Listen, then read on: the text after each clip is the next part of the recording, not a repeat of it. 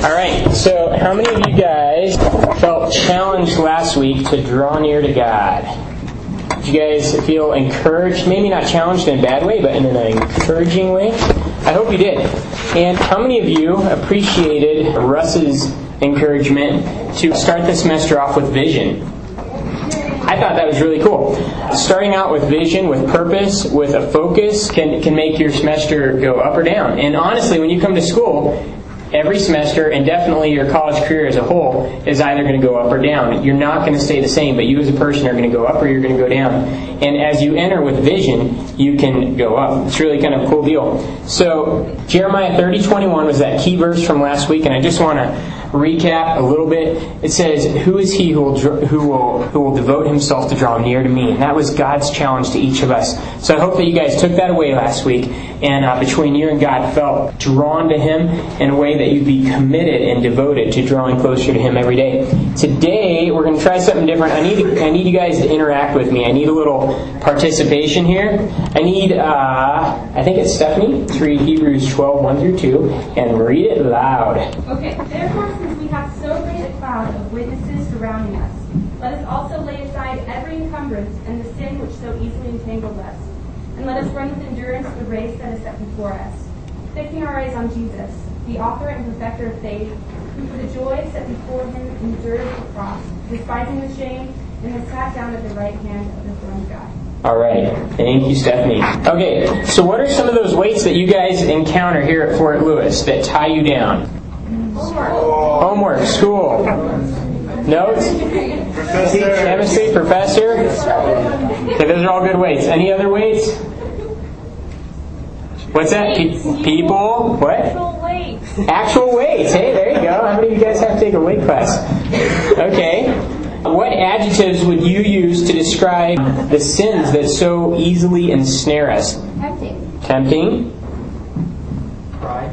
Pride, yeah. Laziness. Laziness. Isn't that true? Isn't it easy just to be lazy in school and Yeah. burn time? Okay. I'll do it tomorrow. no, I'll do it tomorrow. What are some other adjectives, maybe? Anything else?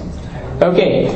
Now, thinking through all those weights and, and all those sins that easily ensnare us, how do you think we can better focus on Jesus in the middle of all that other stuff? Anything come to mind?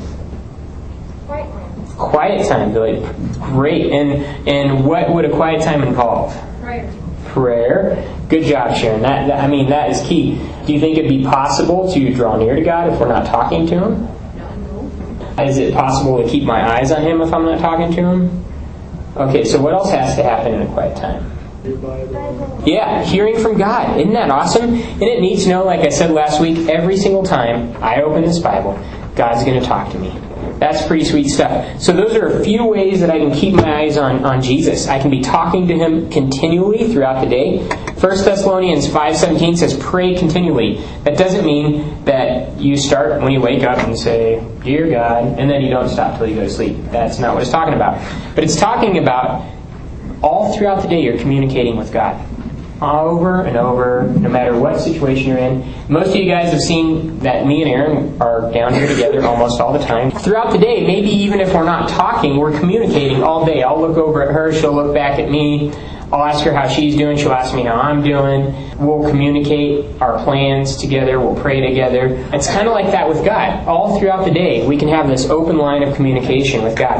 And then in Psalm 1 2, David said that he meditated on God's Word day and night. So all throughout the day and night, he was thinking about God's Word and what he'd been reading in God's Word and what he'd been hearing from God. Pretty cool stuff. So there, those are a few practical ways that we can keep our eyes on Christ all throughout the day, regardless of any circumstance we're in or any emotion that we're having. Okay, next verse is Will Secor, Hebrews 3 1. You're so close, why don't you use this? Therefore, holy brothers who share in the heavenly calling, fix your thoughts on Jesus, the apostle of the high priest, whom we confess. Okay, fix your thoughts on Jesus. So we talked about setting our eyes on Jesus, and the next thing is fixing my thoughts on Jesus or setting my thoughts on Jesus. So how can you set your thoughts on Jesus? What are a few ways that you think you could continually think about Jesus throughout the day? Here's one that, that I think works for me. Remembering what he's done in my life. Isn't that key? To think back, to actively remember, not just it comes to mind, but to actively choose to remember all that He's done in my life.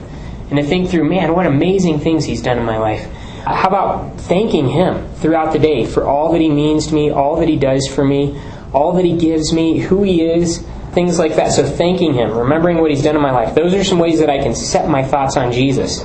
Okay, so setting our eyes on Jesus, setting our thoughts on Jesus, and a final verse from Terry, Ephesians 1 15 through 18. For this reason, because I have heard of your faith in the Lord Jesus and your love towards all the saints, not cease to give thanks for you, remembering you in my prayers, that the Lord of our Lord, the God of our Lord Jesus Christ, the Father of glory, may give you a spirit of wisdom, having a revelation in the knowledge of Him, having the eyes of your hearts enlightened, that you may know what is the hope to which He has called you.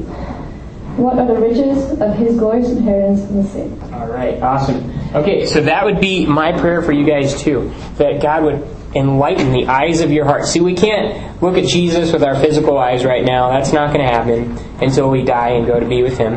But right now, just like Paul prayed for the Ephesians, I pray that each of us in here, that the eyes of our heart would be opened so that we could truly sense all that Jesus Christ is and all that He does for us in a way that would draw us near to Him.